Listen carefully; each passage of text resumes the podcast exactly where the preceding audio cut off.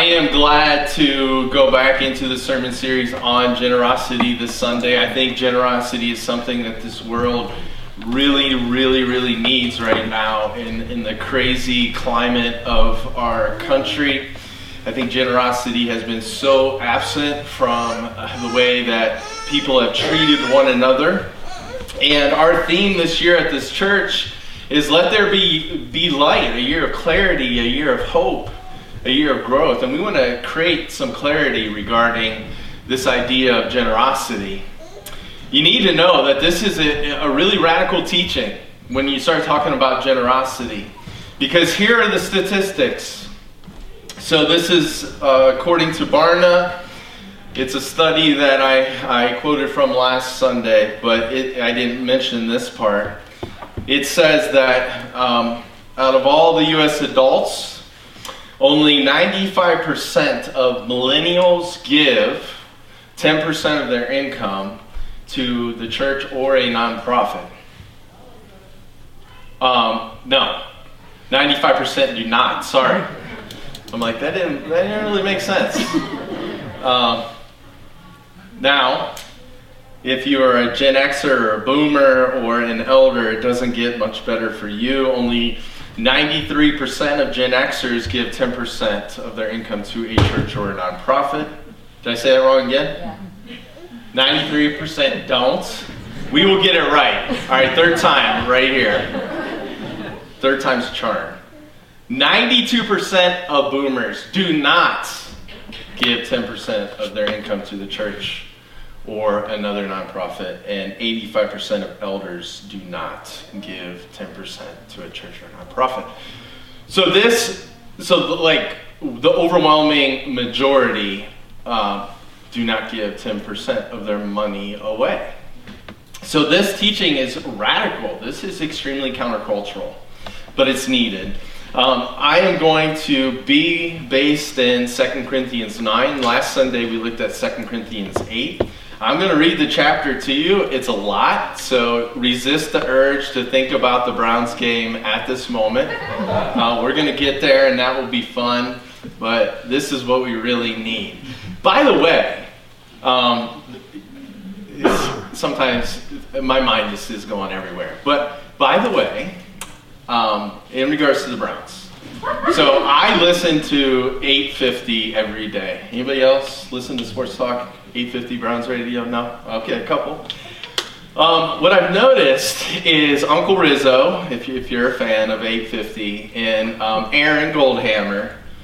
I really noticed that they were stretching to be they were happy about the Browns, but I sensed in their explanations that an emptiness that finally the Browns made it to the playoffs, and guess what? Their life's still the same. So this is where real life is found, right? Not in the Browns, you know, doing well this season. That was such a sidebar. Hopefully you can still stick with me here. 2 Corinthians 9. This sermon's off to a great start, guys. Uh, now concerning the ministering to the saints, it is superfluous. No, uh, we said it right last time. Superfluous. Superfluous for me to write to you. For I know your willingness, about which I boast of you to the Macedonians, that Achaia was ready a year ago, and your zeal has stirred up the majority. By the way, a little bit of context. So remember from last week, Jerusalem church, they need money because there's a great famine in the land. And so, Paul, right here, he is writing to the Corinthians saying, Look, I'm taking a collection so we can give money to the church in Jerusalem that is in really great need, right? And remember in 2 Corinthians 8, he said, Hey, the Macedonians have already given, and they gave way beyond what they were able, and it was amazing. And so that's why he's talking to the Macedonians. And, and, right here, he's saying this that the Corinthians, they started to give, and their initial zeal is actually what led to the Macedonians giving so much to the church in Jerusalem. And now, Paul, he's encouraging the Corinthians to continue what they've started. So, verse 3 Yet I have sent the brethren, lest our boasting of you should be in vain in this respect, that as I said, you may be ready, lest if some Macedonians come with me and find you unprepared, we, not to mention you, should be ashamed of this confident boasting. Paul's sending some Macedonians to get the money from the Corinthians. He's like, I'm telling you right now, so that when they get there, you're ready. And so you're not embarrassed by not being ready.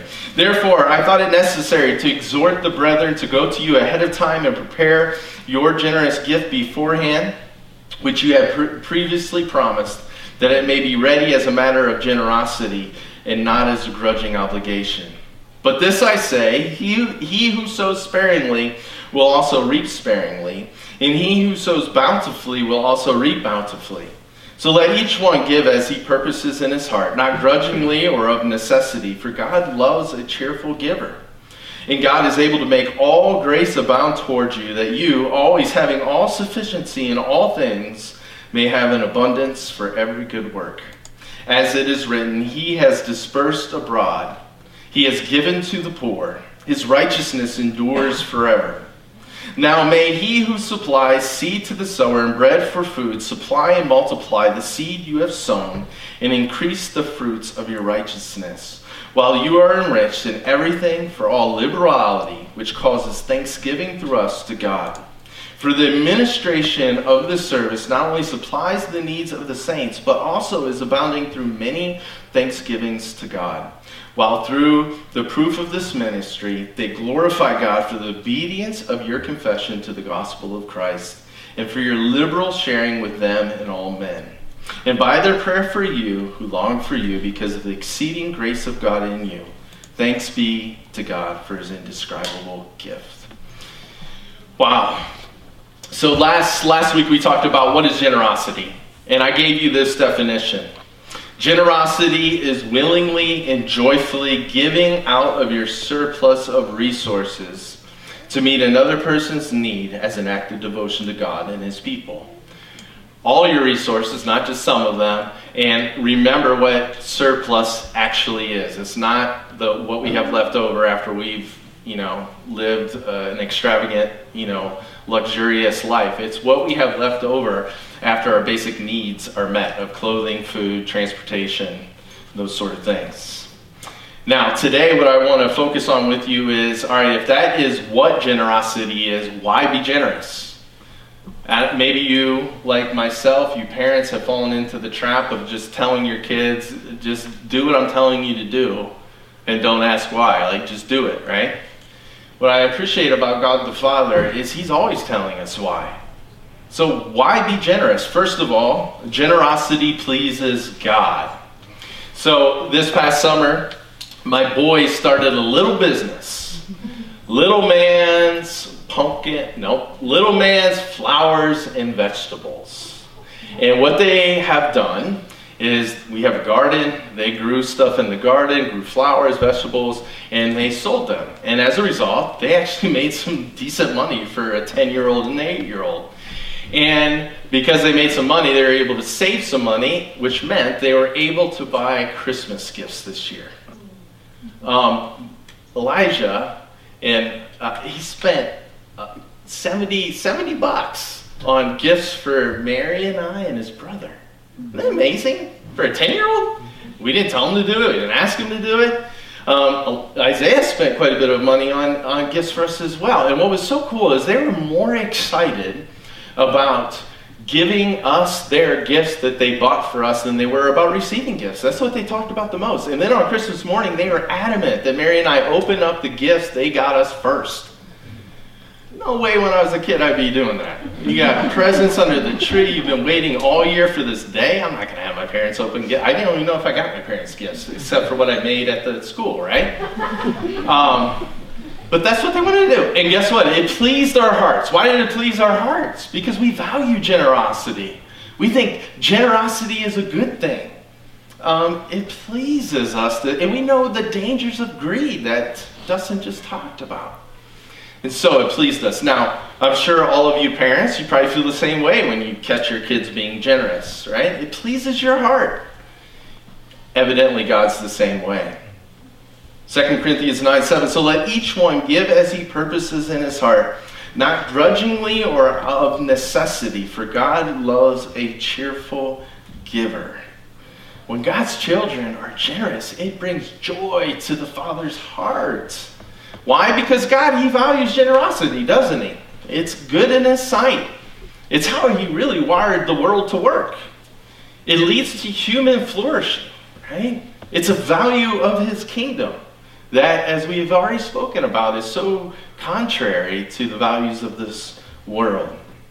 Why else should we be generous?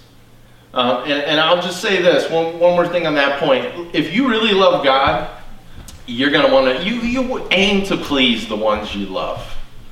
And even if it's not, I mean, even if personal benefit isn't coming to you, simply because it pleases the one you love. That should be, that should be one of our main motivations for being generous. Not what we get, but simply we, we just want to please God. Second, secondly, here, generosity shows others what God is like. So God not only values generosity, He is generous. Like it is His very nature to be generous. Remember in our Christmas sermon series, we talked about how God has always existed in three, one God, but, but three distinct equal persons Father, Son, Holy Spirit. And in that community of the Godhead, there has always been this generous, self giving love that has happened in the Godhead. Um, the scripture says, you know, that the Father glorified the Son, and the Son glorified the Father, and the Spirit glorified the Son. They're praising each other, glorifying. No, like, no, you first, no, you first, no, no, you first. There was this other centeredness that was and is and always will be in the Godhead. In, in John 17 10, Jesus said to the Father, check this out, all I have is yours, and all um, you have is mine. In John 16 15, Jesus said to his disciples, The Spirit will take from what is mine. Jesus freely giving to the Holy Spirit what is his, and the Spirit will make it known to his disciples. In the community of the Godhead, there's this other centeredness. Each person giving to and promoting the significance of the other persons. Generosity is a mark of the three in one God. The Bible also tells us that we were made in God's image. So, what does that mean then? It must mean that we were created with the ability to experience God's generosity and to reflect his generosity by being generous to others. That's what it must, part of what it must mean. And boy, do we receive God's generosity minute by minute, second by second. Right now, you're receiving it as you sit in those chairs. The very air that's going into your lungs has been given to you by God. Those lungs you're breathing with, given to you by God. The clothes you're wearing, ultimately given to you by God. The health you have to be able to get here at this point, given to you by God, moment by moment. His mercy, His grace, His generosity is just fresh and new. And of course, and what I really appreciate about Brandon is he emphasized to you that the greatest display of God's generosity, of course, was the, his son, Jesus, his life, his death, his resurrection for us. And that's why Paul, if you remember from last week in 2 Corinthians 8, he says, Though he was rich, Jesus was rich, yet for your sakes he became poor, that, through, that you through his poverty might become rich. Why be generous? Because it pleases God and it reflects the God who is generous. When I was in college, I worked at the Olive Garden. I was a server, and me and my coworkers, we hated working on Sundays. You know why? Because of church people. It's the truth. If you've ever been a server, you know this is true, unfortunately. Because it was the church people who were the lousiest, stingiest tippers. And so nobody wanted to work on Sunday. Isn't that just a horrible, poor reflection of our God, who is radically, extravagantly generous? They would hand you a tract. That's what they would give you. that served to repel more of my coworkers away from Christ than it ever did to try and draw them near. Thirdly, generosity leads others to praise God. In 2 Corinthians 9 12 and 13, Paul he, he makes it clear um, that the Corinthians, if they are to participate and actually finish what they started by actually giving to the church in Jerusalem, it would not only supply the church in Jerusalem, supply their needs, but it would actually lead to those in Jerusalem praising God, is what Paul tells us in verses 12 and 13. This past Christmas, our City Serve team uh, followed up with 40 families that we um, served through our last household item and clothing giveaway. And as a result of that follow up, our City Serve team learned that there were some families that were really in need.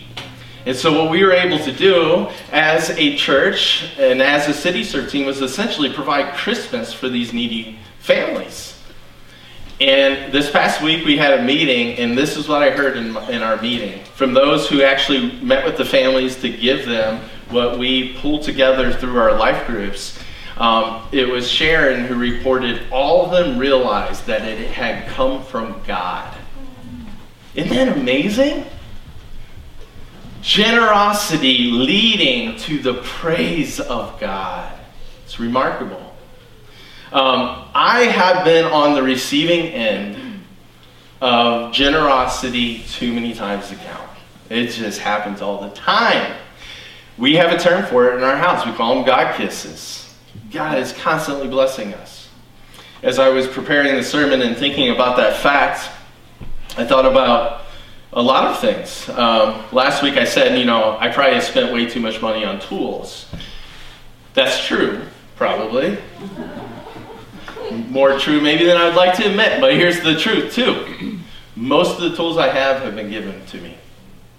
Most of the music equipment I have have been given to me. Most of the furniture we own in our house has been given to us.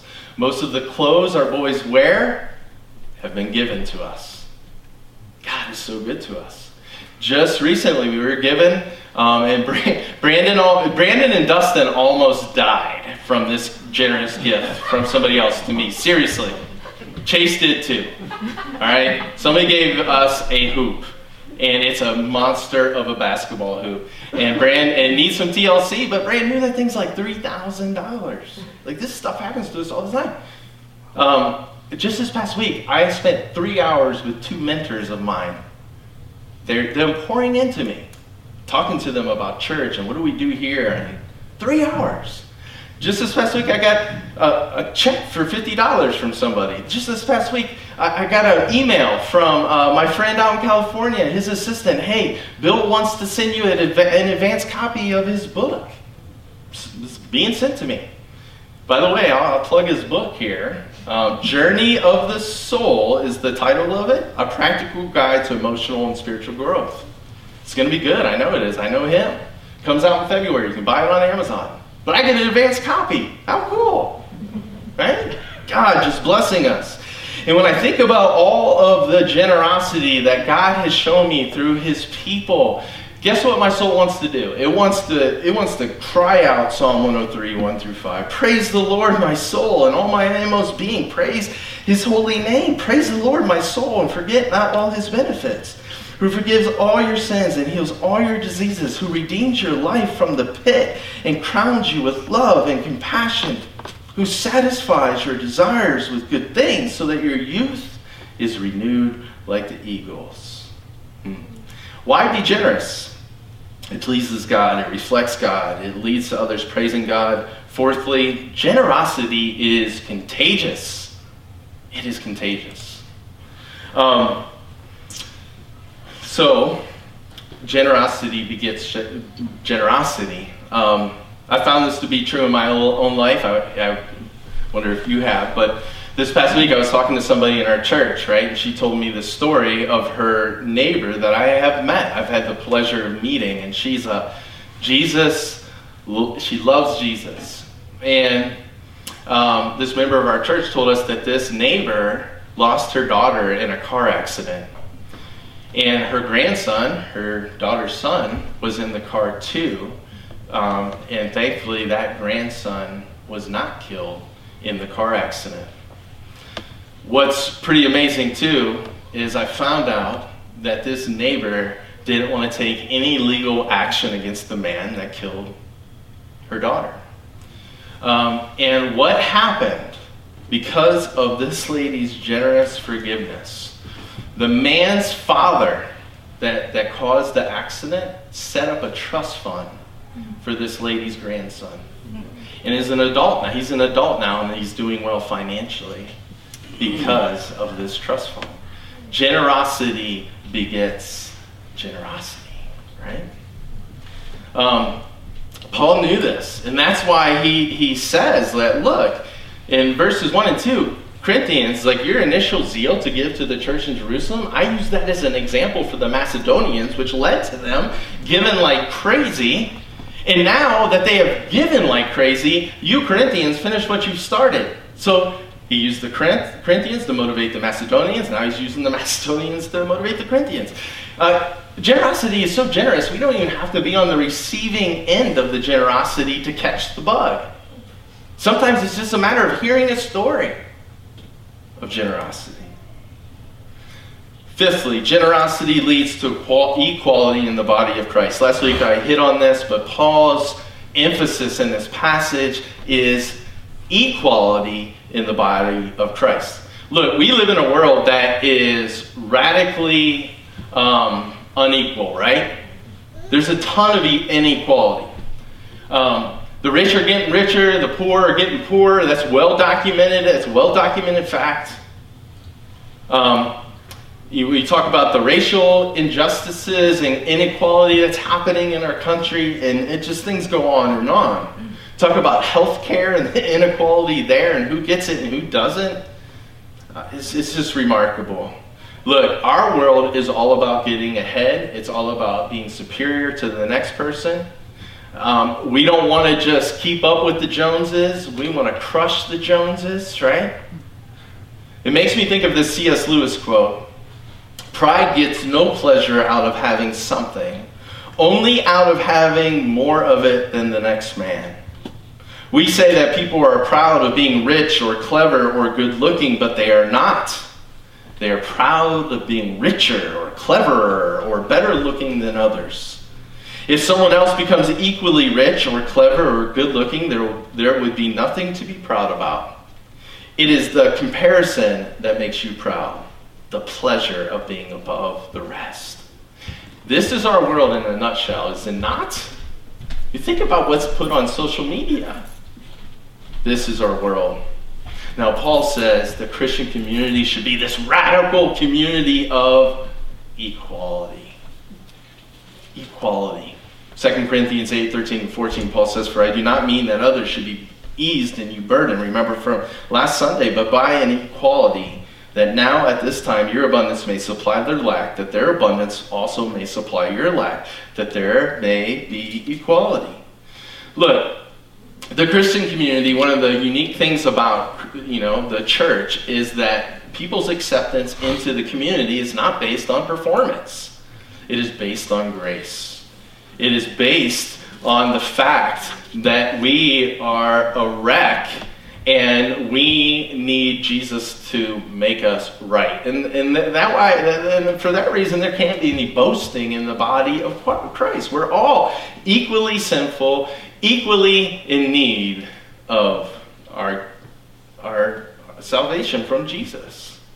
What's more is, in the community of Christ, we should acknowledge that everybody's made in the image of God, and therefore should have their basic needs met. It's caring for the image of God in that person, right? And so there should be equality, not inequality. I was talking to Brandon uh, uh, weeks before the sermon series started. We were talking about the sermon series. He made this comment, and it stuck with me.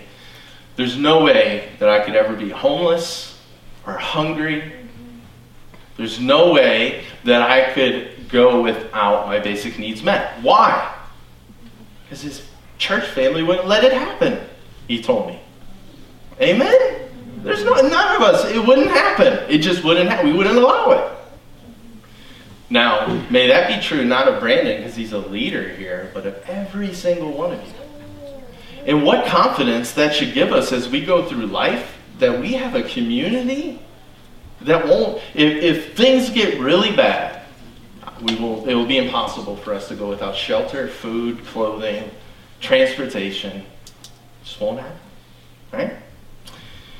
Um, generosity should lead to equality in the body of Christ. And the only way equality can happen is through generosity. It only happens when those who have much give to those who have less. It's the only way equality can be accomplished.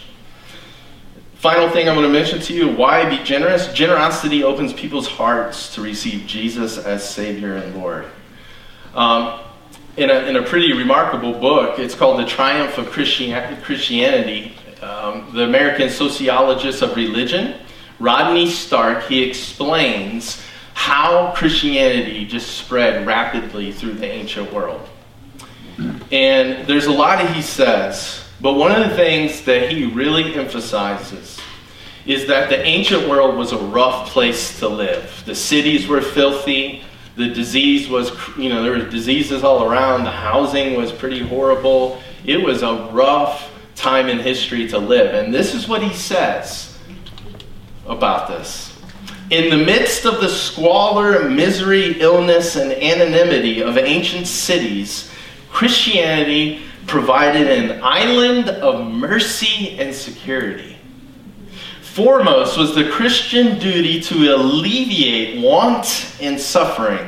It started with Jesus, and Stark now he's quoting Matthew 25 For I was hungry and you gave me food, I was thirsty and you gave me drink, I was a stranger and you welcomed me, I was naked and you clothed me, I was sick and you visited me, I was in prison and you came to me. Truly I say to you, as you did it to one of the least of these, my brethren, you did it to me. And then now Starkey quotes James 2 15 through 17. If a brother or sister is ill clad and in lack of daily food, and one of you says to them, Go in peace, be warmed and filled, without giving them the things needed for the body, what does it profit? So, faith by itself, if it has no works, is dead. So, in contrast to this, this, this, this community of Christians being an island of mercy and security. This is what he says about the ancient world. Check this out. In contrast, in the pagan world, and especially among the philosophers, look at this mercy was regarded as a character defect, and pity as a pathological emotion, because mercy involves providing unearned help or relief. As E. E. A. Judge explained, classical philosophers taught that mercy indeed is not governed by reason at all. And humans must learn to curb the impulse. The cry of the undeserving for mercy must go unanswered. This was the prominent thinking of the culture at this time. Pity was a defect of character unworthy of the wise and excusable only in those who have not yet grown up. This was the moral climate in which Christianity taught that mercy is one of the primary virtues, that a merciful God requires humans to be merciful. Moreover, the corollary that because God loves humanity, Christians may not please God unless they love one another was even more incompatible with pagan convictions. Stark is saying one of the reasons why Christianity spread so rapidly was because of the generosity that was expressed from Christian to Christian in meeting the needs that they had in the church. Now, this should not surprise us, should it?